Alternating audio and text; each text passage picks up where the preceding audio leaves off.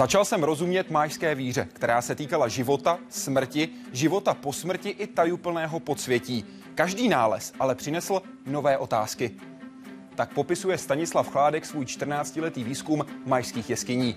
Není teoretik od stolu, je praktik v podzemí. Viděl místa, kde před víc než tisícem let májové prováděli posvátné rituály, často krvavé a plné obětí. Byl v labirintech pod pyramidami, ke kterým vede cesta jen těžko prostupnou džunglí. A také sledoval, jak současní májové mluví se svými předky kým kukuřiční lidé skutečně byli, jak žili tehdy a jak dnes a jak se podle jejich historie vůbec dostali na svět. Vítejte ve světě vědy a otázek současné společnosti. Začíná Hyde Park civilizace.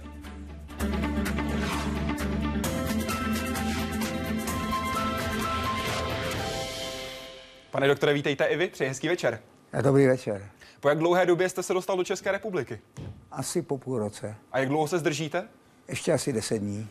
O to jsme raději, že jsme vás takto zastihli a můžete být hostem Hyde Parku Civilizace a odpovídat na otázky, které vy, naši diváci, můžete samozřejmě během celého dnešního pořadu dál posílat. www.hydeparkcivilizace.cz To je přesně ta adresa, kde najdete všechny možné cesty, jak poslat svůj dotaz nebo svůj komentář. Mluvit budeme o majské společnosti, která vznikla před dvěma tisíci lety. Přesto o májích pořád řadu věcí nevíme a tak si často jen domýšlíme. A vždycky to nemusí být ani trochu přesné.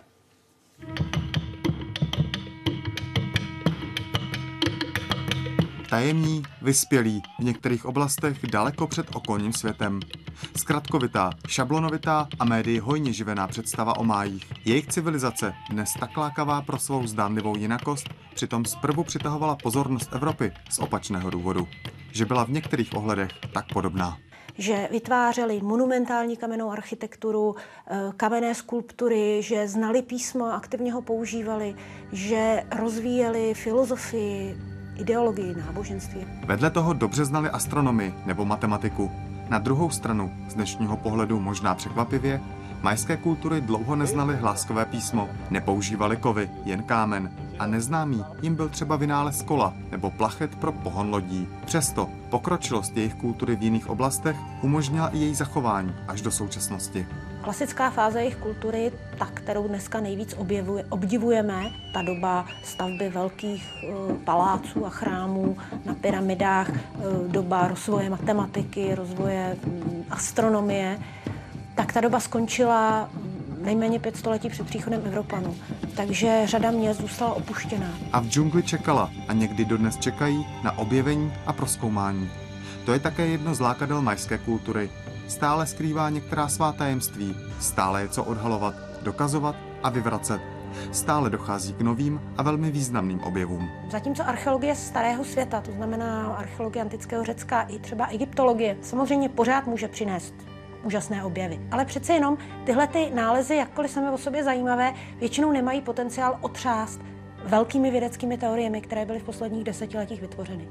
Můžou něco doplnit, můžou ozřejmit nějakou dlouhodobou záhadu, ale nemohou otřást celou disciplínou. A to u těch májů pořád ještě jde. Složitý jazyk, pozoruhodný a víceúrovňový kalendář a vnímání času, monumentální stavby nebo mytologie. Tady se pořád ukrývají nová poznání o lidech, jejichž životy se navždy a nenávratně začaly měnit na začátku 16. století.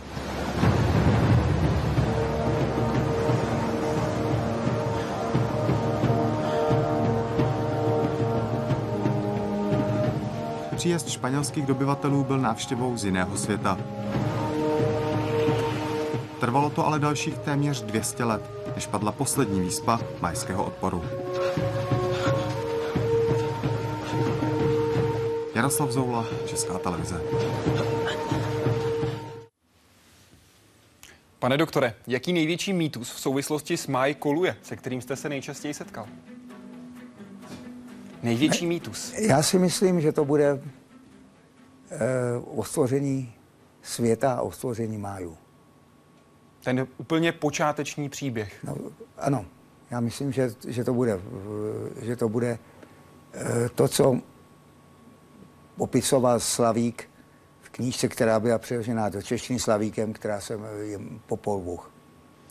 Podíváme se na téma, které v souvislosti s máji v České republice hodně rezonovalo a to je majský kalendář. Jak přesně funguje, by totiž zajímalo Martina Slováka. Jak se ho vědcům podařilo interpretovat a ohledně v úvozovkách předpovězeného konce světa, není to tak, že jim prostě došel kámen?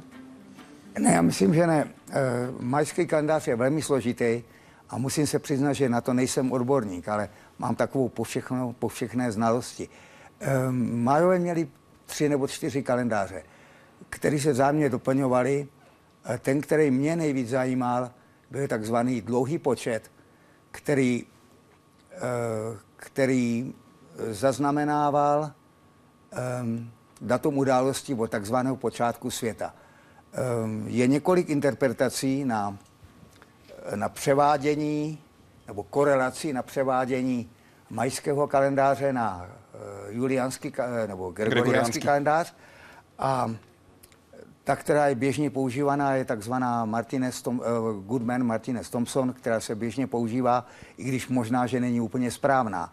Podle uh, tyhle ty Thompsonovy korelace Májové věřili, že začátek tohoto období byl 3114 před Kristem, podle našeho, a myslím, že 13. srpna. 13. srpna, přesně no, tak, ano. No. A od tohohle ten uh, majský kalendář počítal, kde se, kdy se ty události staly. A eh, to byl cyklický kalendář, jako všechny maj, maj, eh, majské kalendáře jsou cyklické.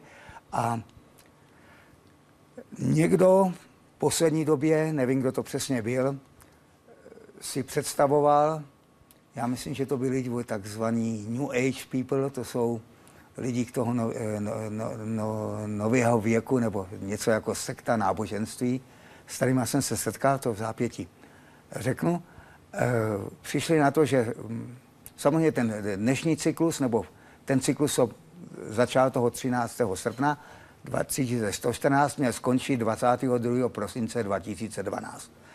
A ti moderní interpretoři e, si mysleli, že po tomhle datu nastane konec světa. A to samozřejmě nebyla pravda, protože, jak vidíte, tak ten svět neskončil. A bylo to využito, to datum velmi dobře obchodně, protože cestovky dělali spoustu výprav do Střední Ameriky a myslím, že to pomohlo v popularizaci májů. A nikde v majských nápisech, které byly objeveny, nikde nebylo řečeno, že se skončí. Že skončí období a nastane nový cyklus. Konec a zároveň začátek. A, protože před tím obdobím, který končil toho 22. prosince 2012, byly další období a byly, před ním byly. Dokonce se našly, eh, se našly nápisy, které ukazovaly, co se stalo před tím obdobím a podobně, že v majské mytologii. Pane doktore, proč se tak špatně přenáší majský kalendář na ten náš? V jaké soustavě a s jakými cykly majové počítali? A jaké z možných dat konce cyklu považujete za nejpravděpodobnější? Vy jste zmínil ten jeden cyklus. Pojďme nastínit i ty další cykly, protože v majském kalendáři to všechno zapadá do sebe jako, jako ozubná kola. No. Ano. No tak to byl kalendář Hub a Zolking, který, se, který má 260 dní do roka a ten se ještě na vys- v guatemalských Vysočinách dodnes používá k rituálním účelům. A tyhle ty dva kalendáře, ty kalendářní cykly nebo ty druhý kalendářů se sejdou jednou za 52 let. Proto se myslelo, že těch 52 let se po, eh, to platilo zřejmě u Azteku, pozdější kultury, že každých 52 let se musí postavit nová pyramida a ta stará zničit podobně. To skutečně platilo? Já myslím, že ne. A ještě k tomu eh, dlouhému cyklu. Ti, eh, ti New Age people byli takový zajímaví lidi, kterýma jsem potkal, kterýma jsem se setkal v Toníně v Čiapaských horách v Mexiku. A před několika lety. A oni tam oslavovali a mm, ten, při, připravovali se na ten konec světa. A já jsem se chvilku pozoroval, chvilku jsem fotografoval, pak jsem šel pryč do muzea, abych tam něco vyfotil a potkala mě mladá dívka ve velmi průhledných šatech a tam mi řekla, proč tam nejdeš s náma? Budeme se veselit, tancovat a pak se budeme milovat. No a k tomu jako nedošlo, tak nevím, jako co, se, co se tam přesně dělo na tomhle shromáždění těch New Age people. Teď si nejsem jistý, jestli nelitujete toho rozhodnutí tam nejít. No tak Já jsem ještě dost práce v muzeu, takže jsem... Nafotil jste, co jste potřeboval Potřeba. a spokojen s odvedenou prací jel zase na další místo. No jistě. A my jdeme na další otázku, protože tuhle jste odpověděl bez zbytku. Dobrý večer, přeje Martina Lučanová. Zajímalo by jí, co říkali, zajímalo by jí, co říkali současní májové na historii, na hysterii kolem údajného konce světa 21. Na to se dá odpovědět jednou větou. Oni se tomu smáli. A byli rádi za trochu pozornosti, nebo je to naopak uráželo? Já nevím. Já myslím, že to je kontraverzní. Májové pořádali rituály pro turisty, aby když tam přijeli a tak dále, ale myslím, že všeobecně tu pozornost moc neuvítali. Rozhodně se tomu smáli, protože staří májové nikdy neřekli, že svět končí. No. Co vás při výzkumu nejvíc překvapilo, je něco, co jste v úvozovkách od májů vůbec nečekal a stejně jsou proto, ať už cokoliv, stále jasné důkazy? Co vás nejvíc překvapilo z vašeho výzkumu u májů? No tak můj výzkum se soustředil hlavně na jeskyně. Já jsem vlastně výzkum na povrchu žádný nedělal. Já jsem naštívil řadu majských měst, některých málo známých a tak dále. Ale um, tam jsem viděl hodně překvapení, kterých jsem neviděl, ale Povídejte, jaké například, co vás nejvíc překvapilo? no, nejvíc mě překvapilo množství artefaktů v jeskyních. Co to znamená množství artefaktů? Kolik jich tam bylo, o jaké šlo? Spousty lidských pozůstatků, koster, a spousty keramiky, která byla obětovaná bohům a mm, i zachovaný dřevěný, eh, dřevěný předměty a podobně. To byl důsledek vašeho výzkumu. Na Ne, to- počátku ale byla jedna kniha.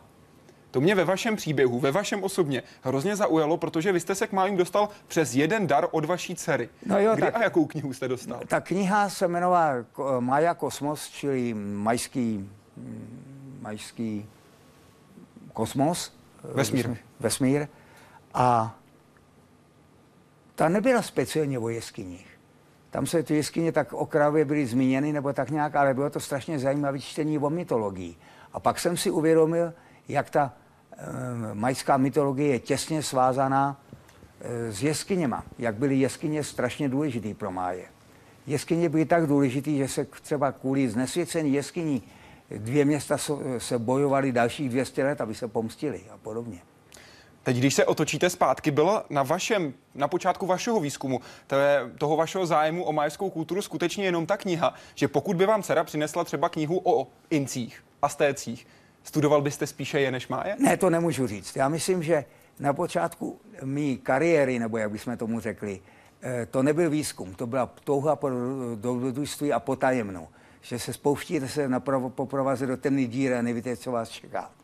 Vy jako bývalý sjezdař na divoké vodě jste měl praxi. No jo, no tak ne, ne, není to úplně to samé.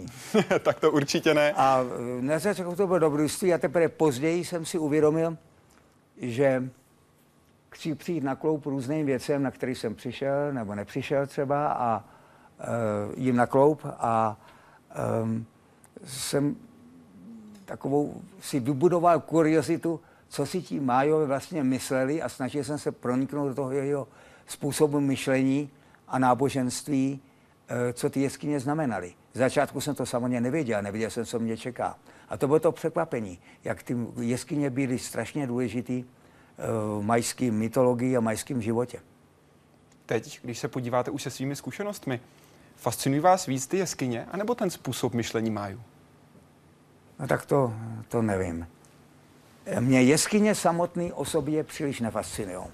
Já nejsem jeskyňář. Já jsem do těch jeskyní lezl, nebo se spouštěl, nebo plaval, anebo pádloval na kajaku z důvodu, co tam všechno, eh, co ta, proč jsem tam chtěl něco vidět. A ne snad, že jsem chtěl po, eh, zajímat jeskyně jako takový. Čili já nejsem jeskyňář. Na to, co jste tam viděl, se ptají diváci, jaké dělali májové v jeskyních rituály, jak probíhaly a podle jakých důkazů to vědci odhadují. Jaké rituály se odehrávaly v jeskyni? No, spoustu různých rituály. Já myslím, že nejčastější rituál byla prozba o déšť. Jak probíhala? No, to můžeme jenom rekonstruovat na základě toho, co jsme našli, nebo co se tam nachází. Nikdo to neviděl nikdy. Ale moderní májové taky dělají podobné rituály, tak mohlo to... Zkuste no. popsat takový rituál, prosím. No tak já jsem ten rituál nikdy neviděl. Tak z těch důkazů, které jsou k dispozici, z toho, co víte i od současných májů, jak to mohlo vypadat? Kdo se zúčastnil například toho rituálu? No tak všechny, prakticky všechny rituály, které byly, které měly za úkol uh, prozbu o dešť, vyžadovaly lidské oběti. A samozřejmě, že ta lidská oběť, nebo ten rituál by se skládal z recitací, uh, zpěvů, hudby a podobně. No a, uh, a té lidské oběti. Co bylo neuvěřitelné, v jakých nepřístupných částí jeskyní se ty rituály konaly. Jak tam ty oběti potom mají no to, to, to není jasný, já jsem nemohl pochopit dlouho, jak se ty oběti vůbec dostaly. My se tam spouštěli polanek 25 metrů hluboko třeba. A nebo jsme plavali podzemní řekou několik kilometrů, až tam jsme uviděli ty uh, lidské kosti nebo kostry. Já si myslím, že ty oběti musely být zdrogovaný, pravděpodobně. A nebo to dělají dobrovolně, protože s příslíbem posmrtného života. Májové věřili v posmrtný život samozřejmě. A e, my jsme někdy našli třeba lepky úplně jinde, než jsme našli zbytky těl. V jedné jeskyni země to bylo velmi patrný, ta, torzo, ano. torza. E, v jedné jeskyni to bylo země patrný, že jsme se spustili do jeskyně asi 12 metrů hluboko a v prvním sále jsme našli e, hromadu lebek. A pak jsme lezli chodbičkama, které byly velmi ne, ne, neschůdný. Plazili se bahně hlavou dolů a z prudkých kopců dolů a brodili se bahnem a podobně. A pak jsme našli pramen, kde byly e, zbytky těl, zejména žebra vidět a tak dále. Čili zřejmě tehdy v té době, kdy ty rituály se konaly, to mohlo být tak v 8. století nebo po Kristu, e, ti obětníci, nebo jak, jak by se řekl, obřadníci, nebo ti, kteří ty, ten rituál provozovali, to byli kněží zřejmě, tak ti ty hlavy usekli těm obětem v tom prvním sále a pak ty bezhlavy těla museli dopravovat těma chodbičkama, kde já jsem se málem plazil s batohem, s baťohem, velmi těžko. A tyhle ty prozby o dešť, já zapomněl jsem, že to nebyly jediný rituály a ty prozby o dešť byly jedny, jedny z hlavních ty se konaly hlavně, když uhodil ta environmentální katastrofa, kdy zřejmě dlouho nepršelo, přišlo veliký sucho a májové vymírali hladem. To bylo asi eh, v, eh, v 8. a 9. století. Jaká byla nejmocnější oběť? Nejmocnější oběť byly děti. Protože májové milují děti a mysleli si, že když obětují děti, bohovi Čakovi, to byl bůh deště a, a bouřky a podobně, že to je nejcennější oběť. Vy ve své knize popisujete, Cituji. Ženy, které nemohly otěhotnět, cestovaly do jeskyně a modlily se tam k bohům podsvětí, aby jim dali děti. Pokud se jim nějaké děti narodily, bylo třeba obětovat prvorozeného, aby podsvětní bohové byli uspokojeni. To je pověst. Tu jsem slyšel od máju a... Věříte tomu? Nevím. Je to možný. Je to možný, protože existuje váza, ta váza není fotografovaná v té knize a je tam zmíněna, která tomu říkají váha zrození, váza zrození, váza, to je špatný výraz. My bychom česky spíš řekli hrnec, protože řeknete váza, tak si každý představí v tom květí, ale má vácovitý tvar. A kde je znázorněný, že při narození dítěte se muselo jiný dítě obětovat. Tak, aby byly váhy vyrovnány? Jak aby, asi tak nějak, asi tak nějak. No. Pane doktore, Prosím, zajímalo by mě, píše Ota podsvětí. Jak ho Májové popisovali? Kdo v podsvětí vládl? No to je velmi dobrá otázka. Bohužel se nedá odpovědět velmi, velmi rychle. Eh, podsvětí eh, v jukateckém jazyce, pač Májové mají asi 30 různých jazyků, se mu říkal šibalba. A vstup do, do podsvětí byl No takhle, ten podsvětí měl být pod zemí, ale údajně podle některých teorií se v noci země otočila a podsvětí bylo mezi hvězdama. Třeba Venuše byla podsvětní hvězda. A e, když Májové vstupovali do jeskyně a konali tam rituály, nebo taky tam pozbývali jedince, zejména krále a šlechtice, tak je pozbývali blízko toho podsvětí, na vstupu do podsvětí.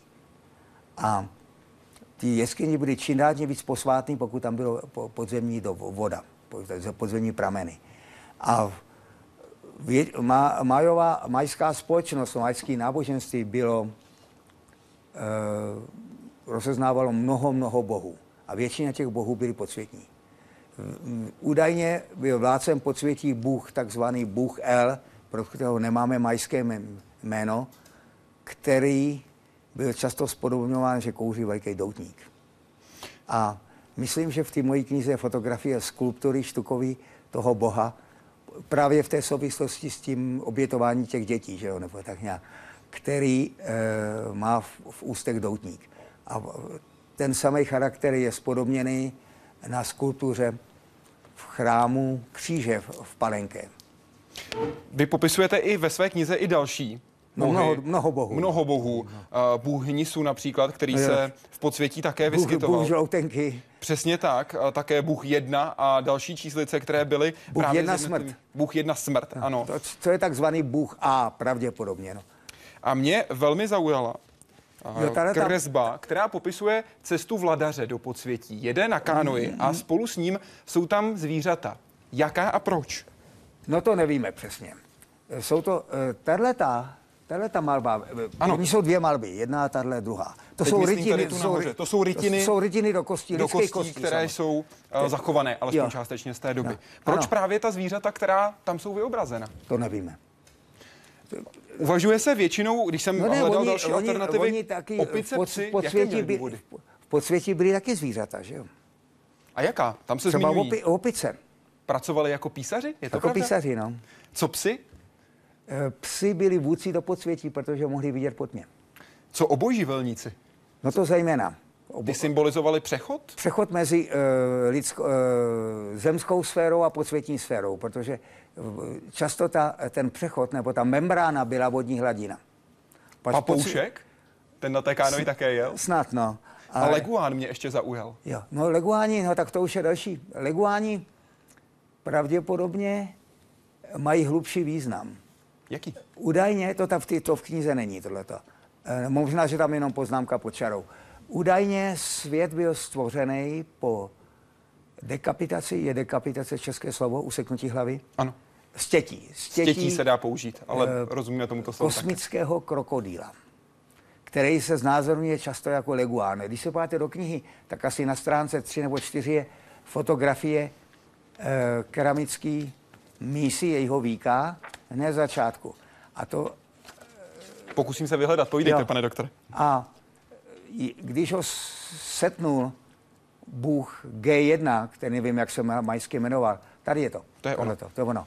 Tak údajně jeho kro, krev skropila zemi a učinila úrodnou.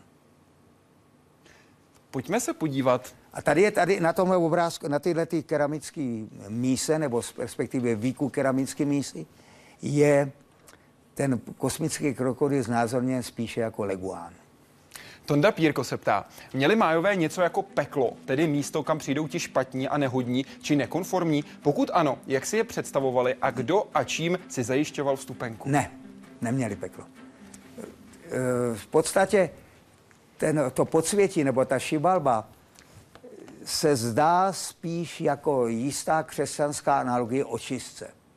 Ale tam všichni museli po smrti. A když vybojovali vítězně boj s bohy podsvětí, které byli zlovolní a, z, a z, zločinní, nebo tak, tak se dostali na nebe. Jako zboštění předkové. Museli projít bojem, jako museli projít hrdiná dvojčata, která byla ano, na samotném no to, to počátku. Je, to je prototyp, prototyp pro všechny máje. Tohleto, Na to se ptal jeden z našich diváků. Jaký je ten úplný počátek majské společnosti? Kde se májové vzali? Jaký je ten jejich vstup na svět? No tak dobře, tak to můžeme se o to dívat ze dvou hledisek. Jak to opravdu bylo, nebo jak si to Majové představovali? Jak si to Majové představovali? Jaký no je příběh zrození? Majové si představovali, že bohové se snažili stvořit máje. A dvakrát neuspěli. Jednou je udělali z hlíny a jednou je udělali ze dřeva a e, ti, ti lidé, kteří byli také vytvořeni, um, nesplňovali požadavky bohů, že se neuměli modlit. Tak konečně byla lidská, s, s, lidská rasa stvořena e, z kukuřičné mouky, kterou Bůh Čak uvolnil posvátné jeskyni e, bleskem, byla zakletá v kameni a ta mouka vznikla z kostí bohyně, kukuřičné bohyně. A to boho, bo, podle dvou verzí to jsou dvě verze teďka, tři verze. Bohové tu, tu mouku smíchali buď s vodou, nebo vlastní krví, což je pravděpodobnější, anebo z krví směsi, ze směsí krve tapíra a, legua, a hada. hada. hada. A to jsou různý prameny, že jo. Ta, ta verze na eh, použití boží krve je nejběžnější. A to je asi důvod, proč májové eh, provázeli, prováděli lidské oběti, které tou krví těch obětí spláceli dluh bohům. Tak za to, že za to, že je použili krev pro jejich stvoření, jo, tak tady ale, živili bohy jo, krví. samozřejmě, tak to by byla taková jakási reciprocita. Ovšem to nevysvětluje, proč mnoho obětí byly mučený předtím, než byly obětovaný. Že jo? To, to, to, to nevíme. Na to, nemám, na to nemám odpověď. A víme, jak to probíhalo? No víme, že třeba nejcennější oběti byly královské oběti, protože králové byli potomci bohu. Čili eh, v raném období majsk, eh, majské civilizace eh, války mezi městy, měst, měst, městskými státečky byly vedeny hlavně k tomu, aby se získali zajaci na obětování. A čím urozenější zajatec, tím lépe, protože měl cenější krev. Když zajeli králem, tak ho neobětovali hned. Tak třeba 15 let drželi ve vězení a denně mu pouštěli krev a než ho zabili. Vy v té knize popisujete některé druhy mučení, některé no, jsou to... opravdu hodně, dalo by se říct, až brutální. No, velmi brutální, no, no ale taky to, to, ta samotná samotný akt obětování nebyl vždycky uh, zrovna lidomilný, že jo? Teď Když narážíte se, na úzovkách svázání? No, no, zejména na oddělení dolní čelisti ze živa. Píšete také o vytrhávání srdce zaživa? No to ale to jde rychle, údajně. Údajně. Doufejme, že to nebudeme nikdy zažívat ne, to a ne, ale... ani sledovat. Ale vy tam popisujete ještě další možnost obětování, která se týkala toho, že byli především zajatci svázáni do tvaru koule. Jo, ano. No do tvaru jakýsi, do takového kozelce a byli svrhnutí se schodu. Ovšem, když ho svazovali do, tva, do tvaru toho míče, no, tak mu zlámali páter, že jo, už. Tak už když ho kouleli z těch schodu, tak už asi o sobě moc nevěděl. Když se bavíme o množství těch lidských obětí a srovnáte to s dalšími civilizacemi, Aztékové například, ti byli obětmi prostulí, dá se to srovnávat? Ne.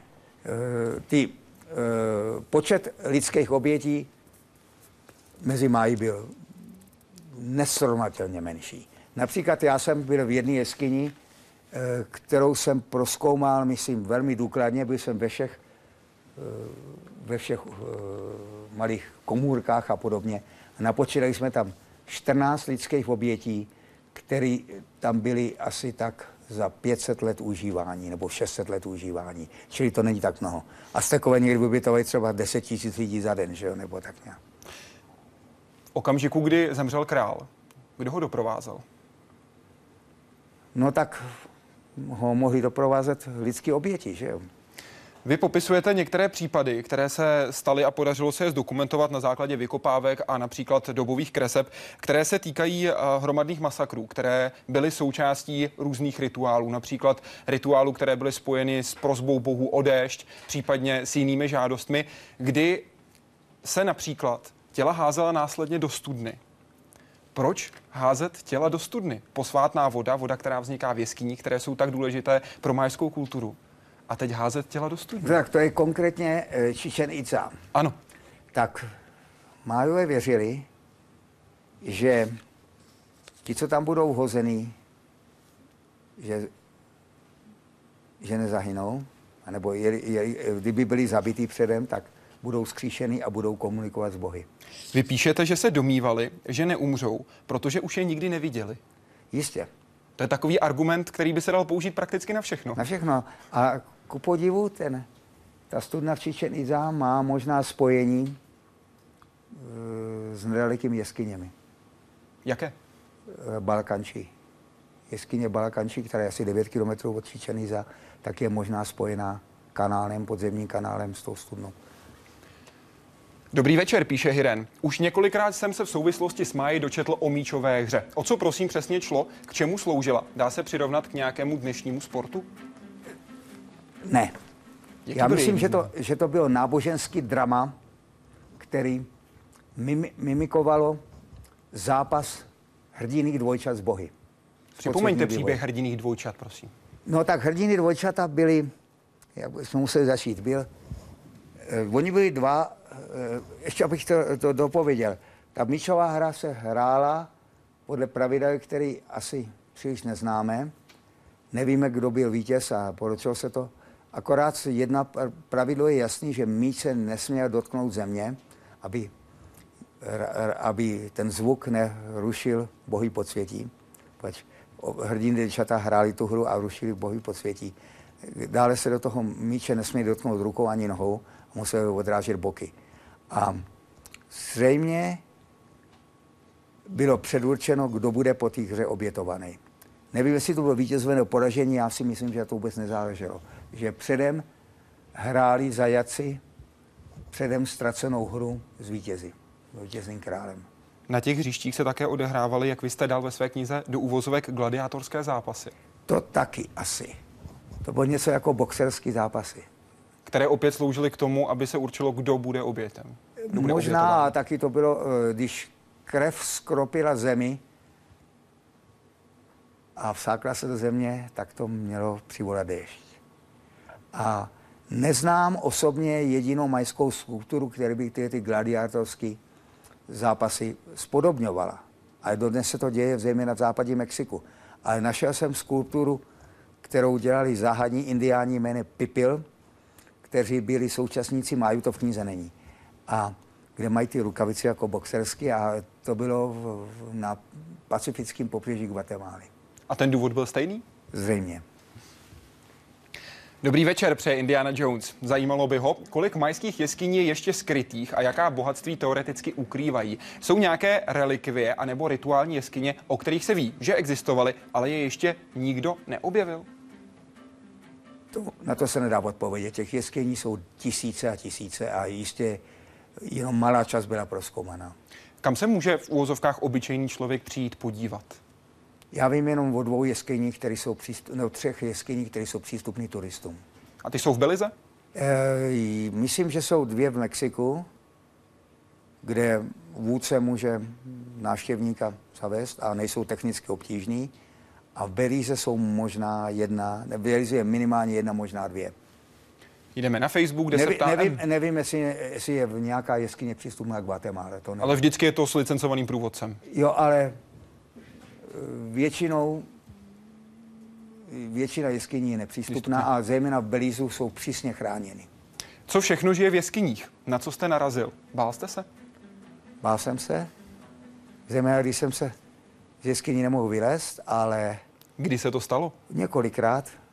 Já si nepamatuju data, to bychom museli do knížky, kdy to bylo, ale před několika lety jsem byl jednou v jeskyni sám na Jukatánu, na jižním Jukatánu a nemohl jsem se dostat ven, protože jsem hrál v úzké chodbičce eh, eh, fresky nebo malůvky a ta chodbička byla tak úzká, že jsem se z ní nemohl dostat. Když jsem se tam, tak jak se to řekne? správně? Zaseknul. Z- zaseknul, za, zašprajcoval se taky říká. Že? No a strávil se tam horké chvíle. A pak jsem se nakonec nedostal. Já nejsem zrovna moc skladný, ale na co, co všechno žije v jeskyních? Žije tam nejrůznější hmyz a někteří brouci jsou jedovatý. To jsou takzvaní vražední brouci, jak vy jste je brouci, nazval. no. Ano, a já myslím, že to je český výraz, že to Zuzana také vymyslela, ta překladatelka, ale eh, na ty se musí dávat velký pozor, protože eh, po dvojím štípnutí v země nastane smrt, protože eh, infikují srdeční sval. Eh, Pak jsou tam hadi a jedovatí pavouci. Jeden eh, pavouk mi štípnul a měl jsem, eh, měl jsem ránu oteklou asi šest neděl a pak jsem ušel znovu do jeskyně a ještě než se to zahojilo.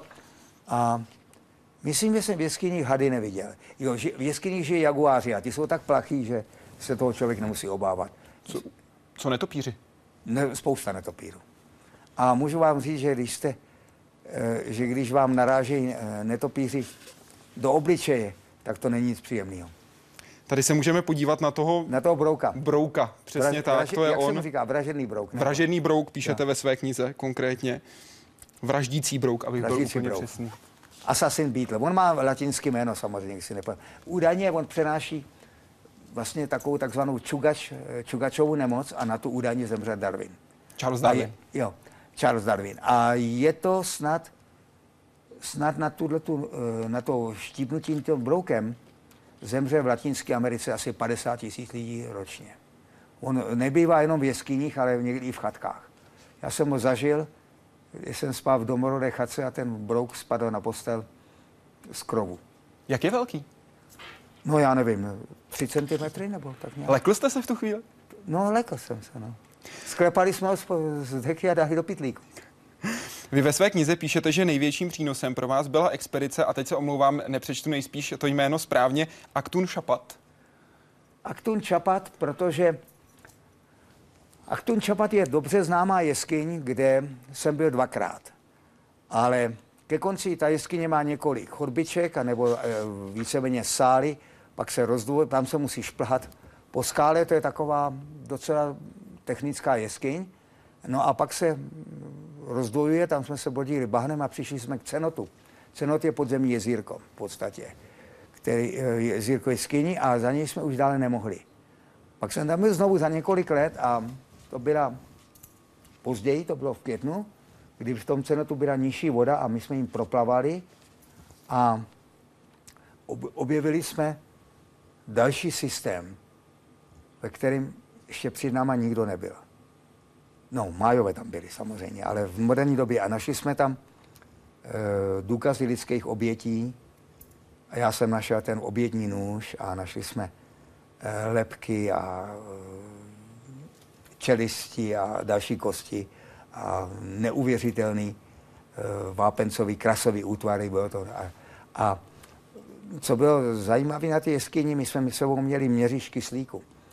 A kyslík má být, eh, kyslík v normálním vzduchu je 21, eh, obsah kyslíku ve vzduchu je 21%. A tam jsme se dostali až na 15,6%. Už jsme nemohli skoro dýchat. A to jste tam byli sami. Byli jsme čtyři a pak jsme po- postupovali dál s obtížema a najednou opět jsme narazili na čerstvý vzduch. A pak jsme šli spavně zpátky, a, ale ta jeskyně zdánlivě končila, tak nevíme přesně proč Se tam musíte vrátit, pane doktore. Myslím, že tam byli moji kamarádi v zápětí po tom, co jsem odletěl a ty, ty eh, archeologické nálezy pozbírali a odnesli je zpátky a odevzdali Belijskému archeologickému ústavu. Hluboce ovlivnil mé chápání současných májů. Tak jste ohodnotil zážitek, který jste prožil s Juanem Carlosem, se kterým jste seděl u ústí jeskyně. Co vás tak ovlivnilo? No, to je, na tu, na tu otázku nemůžu odpovědět velmi rychle, to bude, nevím, jestli na to máme čas. Do té jeskyně jsme vlastně nepronikli, protože to bylo velmi nebezpečné. My jsme se snažili plavat proti proudu podzemní řeky do ohromného domu. A tam byly peřeje, které by byly i zajímavé na kajaku, kde jsme se nějak ploužili, jak jsme mohli proti tomu proudu. A ty skály byly, eh, balvany v té řece byly vápencový a podemlety. Tak každou chvíli jsme měli možnost se dostat po, eh, po ty podemlety skály a utopit se. No a nějak, nakonec jsme tam pomocí lana jsme se spustili z nějakého balvanu, dostali jsme se dál a pak už to vůbec nešlo, protože tam byly opravdu těžké peřeje a nebylo tam ani místo, kudy plavat, protože to propadlo všechno. A najednou uprostřed jesk, toho proudu je velký balvan a na něm majský hrnec, který byl zarostlý do toho eh, kamene, čili tam byl velmi dlouho. No a teď jsme plavali zpátky dolů. Říkám, ne, jsme se nedostali příliš daleko. A v tom džunglovém přítmí, v takový ty zeleným tmě, nebo takový, sedíme a nasloucháme. Sedíme oba dva a nasloucháme a neslyšíme, že někdo na nás té jeskyně volá. Slyšíme lidsky hlasy. Ale racionální člověk by si mohl představit, nebo věděl, že tam nemůže nikdo být. No a, a já mu povídám, Juane, slyšíš to? A on povídá, slyším. To jsou hlasy na mých předků, které nás volají.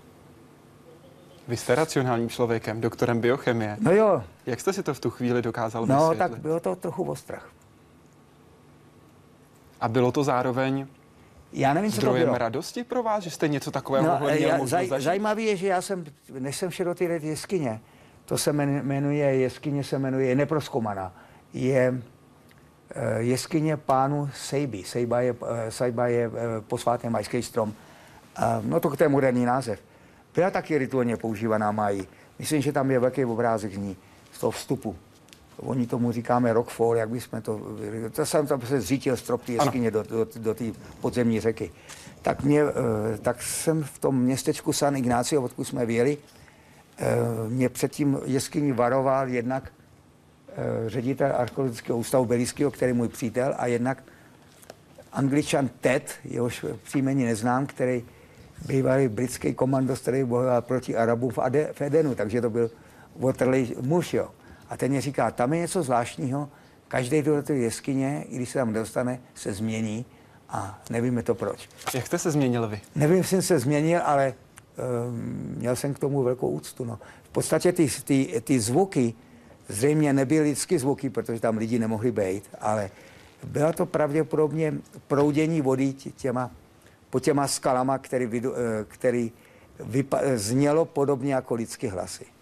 Přesto tam je to vaše pravděpodobně. San Juan se mi zeptá, "A Stando, věříš maj, na majský bohy? Co jste odpověděl? Že ne. A teď, když to vybavíte zpětně, stále byste odpověděl ne? Jo, asi jo, ale asi bych odpověděl stejně, ale měl jsem úctu k tomu, že on na ně dneska ještě v 21. století, to by Mája ten San Juan, eh, věří. Jaká byla hierarchie společnosti starých májů? Kdo co směl, kdo co nesměl a kdo co naopak musel? No tak to je, na to bude jednoduchá. V čele společnosti stál král, čili Ahau, a byla, pak byla skupina šlechticů, k nímž patřili rozšířená královská rodina a písaři, kteří byli z té elitní vrstvy, a pak byli řemeslníci, kteří ještě žili docela slušně a pak byli eh, v podstatě podaní, který tu skupinu elitní živili. A ti nesměli vůbec nic. Ty mohli být akorát obětovaní. Ale, Pane- eh, ale eh, v podstatě měli daleko eh, horší stravu, bydleli v chatrčích, že jo, a to byl jeden z, eh, z konců majské civilizace v tom devátém století. Jeden z důvodů koncu majské civilizace, že to byl jakýsi úzus, taková eh, dohoda mezi podanýma a těma králema, že ti podaní budou na krále pracovat a budou je zásobovat eh, potravou a budovat paláce, chrámy a tak dále, pyramidy.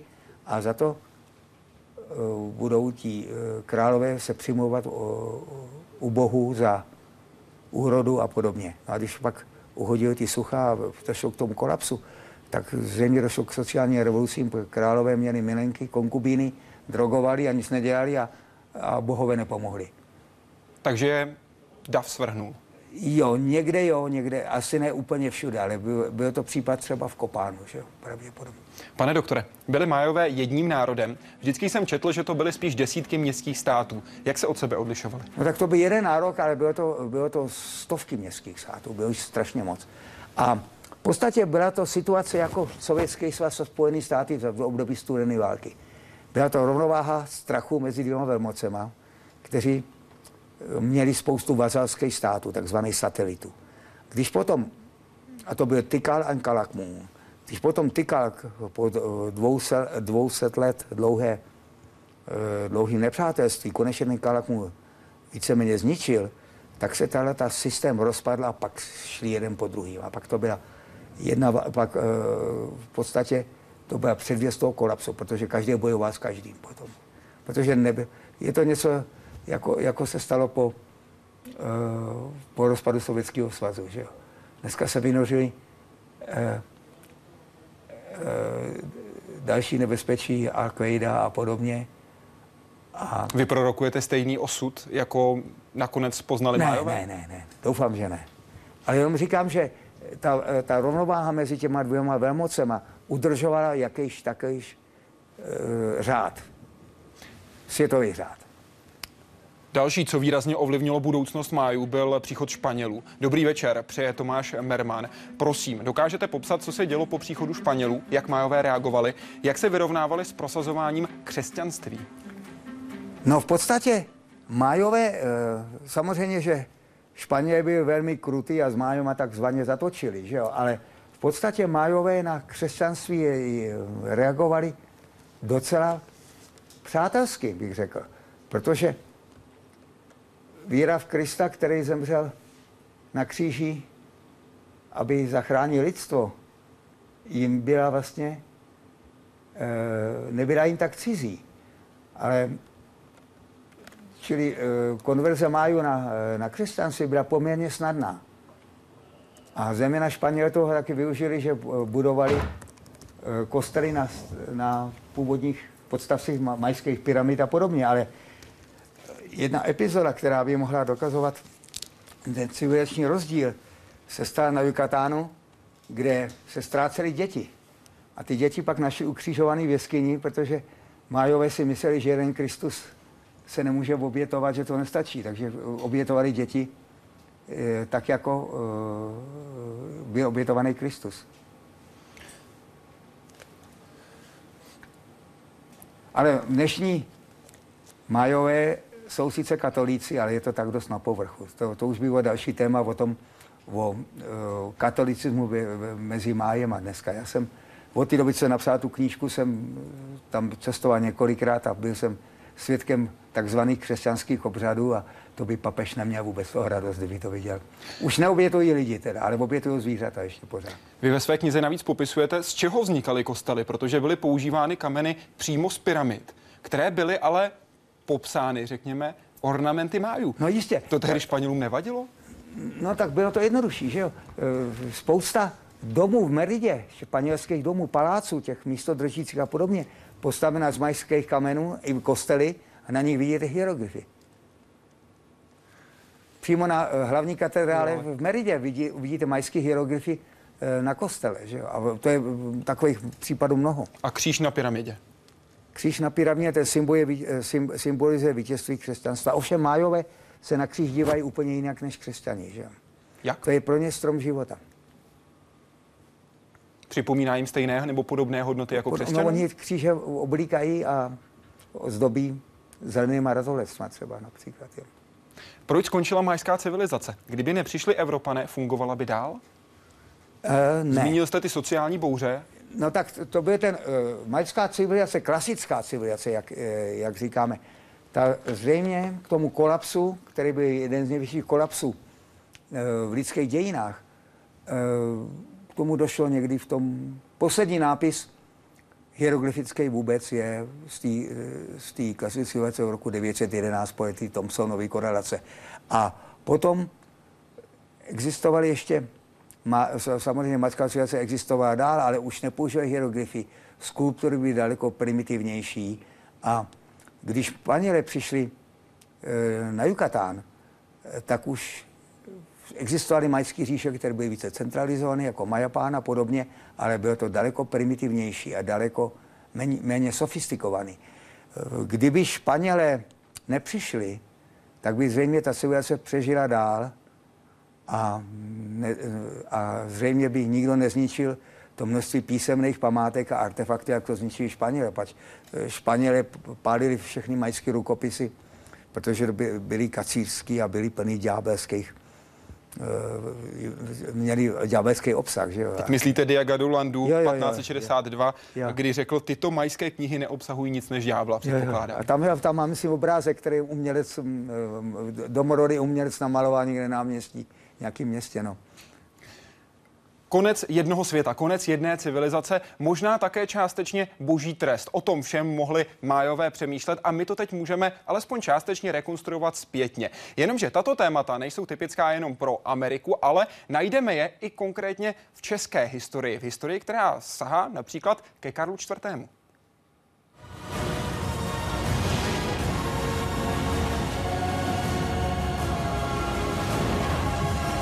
Biblická potopa, ohně pekelné, kobylky, morové rány. Když došlo na boží tresty, lidská představivost neznala mezí. Jak dřív, tak nyní. Jen fresky nahradily filmy.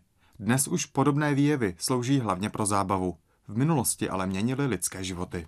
Samoslovo apokalypsa je řeckého původu a znamená zjevení nebo odhalení. Výkladů stejnojmené poslední kapitoly Nového zákona je celá řada. Většina z nich ale zjevení Janovo nepopisuje jako konec, ale začátek něčeho nového a lepšího. Tento text zasáhl i jednoho z nejmocnějších mužů své doby, českého krále a římského císaře Karla IV. Byl přesvědčen, že tedy ten konec světa se blíží a že je potřeba se na něj připravit. Proto stavěl kostely a to, ta očekávání vůbec nebylo proti. Jo, to bylo něco, co v té společnosti opravdu bylo. Očekávání konce světa patřilo k důležitým bodům duchovního života Karla IV. Schromažďoval ostatky svatých. Jím budované nové město Pražské mělo být novým Jeruzalémem. A tady na Karlštejně, v kapli na nebevzetí Pany Marie, nechal vyhotovit tyto výjevy z biblické apokalypsy. Pekelní jezdci s tělem z poloviny hadím, z poloviny lvím. Zemětřesení a požáry jako trest pro město, které odmítlo Kristovy proroky. A také rozhodující bitva sil dobra se zlem v podobě draka ryšavého. Když se podíváte dobře na karlštejnské obrazy a na ten jaksi, rozvrh té výzdoby, tak tam je to pořád. Je apokalypsa, která mm, není tak úplně je to vždycky něco hrozného a zároveň je to jakási naděje. Jo? Je to takový velmi dvojznačný. Ve vrcholném středověku bylo takové čtení Bible běžné a po Karlovi IV. se v českých zemích týkalo třeba husitů z důsledky pro celou tehdejší Evropu. Začíná jako taková velmi vypjatá apokalyptické hnutí, které čeká, že už ví to datum, už ví, kdy to bude, 1419 tuším v lednu. Takže to už bylo takové hnutí, které to čekalo opravdu bezprostředně teď hned. Tento ani desítky jiných termínů se ale nepotvrdili. Tak jako tak, teorie velkého třesku, podle které vesmír vznikl z ničeho, dává i jistotu jeho konce. Absolutního a nezvratného. Zůstáváme v současnosti a Rokl se, pane Chládku, ptá na současné máje. Jací jsou? Dodržují pořád staré zvyky? Mají kde a ví ještě jak? Dá se odhadnout, kolik jich dnes je? Děkuji vám za odpovědi a přeji hodně objevů. No tak máju žije asi 7 nebo 8 milionů v Jižním Mexiku, uh, Guatemala, Belize a San Salvador a Honduras. Části Hondurasu. Mluví 30 různými jazyky a mezi sebou si nerozumí. A drží staré zvyky? Velmi často. Zejména na Guatemalských Vysočinách se dají potkat májové, kterým se říká kostumbristas, kteří udržují staré zvyky a já jsem měl možnost, nedávno to v knize není, pozorovat některý a dokonce se zúčastnit několika rituálů. Bylo to neuvěřitelné. Co vám to dalo takováhle, takovýhle zážitek? No, prosím? Co vám to dalo takováhle zkušenost? No, to, že budu muset ještě to jednou sepsat. Ještě dalších 400 stránek minimálně. Ne, to už ne, ale něco, něco o tom napíšu časem. Ale bylo to neuvěřitelné, když jsem byl v temné místnosti eh, a tam seděli dvě zahálené ženy a šaman, který se modlil a, a byl zřejmě pod drogama a, a eh, komunikoval s bohy nebo s předky nebo když jsme na Hřbitově Čiči, Čiči Kastenangu, a kde u otevřeného hrobu májové mluvili s mrtvýma. Proč vás tam vzali? No já jsem, já jsem se snažil se tam dostat. Já jsem sehnal eh, v, eh, v Nebách, to je v Majských Vysočinách, domorodce jménem Santiago, který byl který uměl asi pět slov anglicky a který mě prováděl po svatých místech, kde se konají rituály. A byl jsem v černé kapli, kde šamani v noci dělají eh, takzvanou černou magii, která může i zabít nebo přinést nemoc. A tu jsem, ten, ten rituál jsem nemohl samozřejmě vidět, tam bych nemohl jít, ale, ale bylo to ne, úplně neuvěřitelné, nebo v jeskyních pod ruinama u Tatlánu jsem ilegálně fotografoval e, rituály. Vy jste svoji knihu věnoval svým sesnulým rodičům a jak píšete, kteří vždy doufali, že země bude něco víc než lajdák a tulák. Je mi líto, že to tak docela nevyšlo. No tak to je překlad z angličtiny a není to, e, původně jsem neřekl lajdák a tulák, řekl jsem bam. A to slovo bam nemá v češtině obdobu, pokud já vím. Nebo moje čeština nebo angličtina není tak dobrá, abych to věděl. A to je něco jako mezi lajdákem a tulákem. No. Pane doktore, já hlavně přeji, aby vám drželo zdraví a aby se vám dobře zkoumali májové ještě spoustu let. Děkuji mnohokrát za návštěvu. Děkuji vám mnohokrát taky za, uh, za program. A na příští týden máme pro vás speciální nabídku. Vyrazíme totiž do Olomouce, protože tam se koná Akademia Film Olomouc a dorazí tam skutečně skvělí hosté. V sobotu bude živě hostem Hyde Parku civilizace Lorenz Kraus, muž, který zásadně přispěl k výzkumu, který se týká temné hmoty, tedy 95% hmoty, která je ve vesmíru. A navíc jsou tam další skvělí hosté a proto pro vás předtočíme ještě jeden díl, který se bude týkat počítačů. A bude mít dvě části, protože ryze prakticky se na počítače podíváme s Livelem Falkem. To je programátor autor, který se zaměřuje především na výukové hry, ale spolu s ním tam bude také profesor filozofie na univerzitě v Canterbury, v Canterbury na Novém Zélandu, který se zaměřuje zase na Turingův test. Je to muž, který tam přichází s přednáškou Mohou počítače myslet. Bude to Jack Copeland a jeho se také můžete ptát. Už teď vyražte na web www.hydeparkcivilizace.cz a ptejte se všech tří mužů. Přeji vám hezký večer.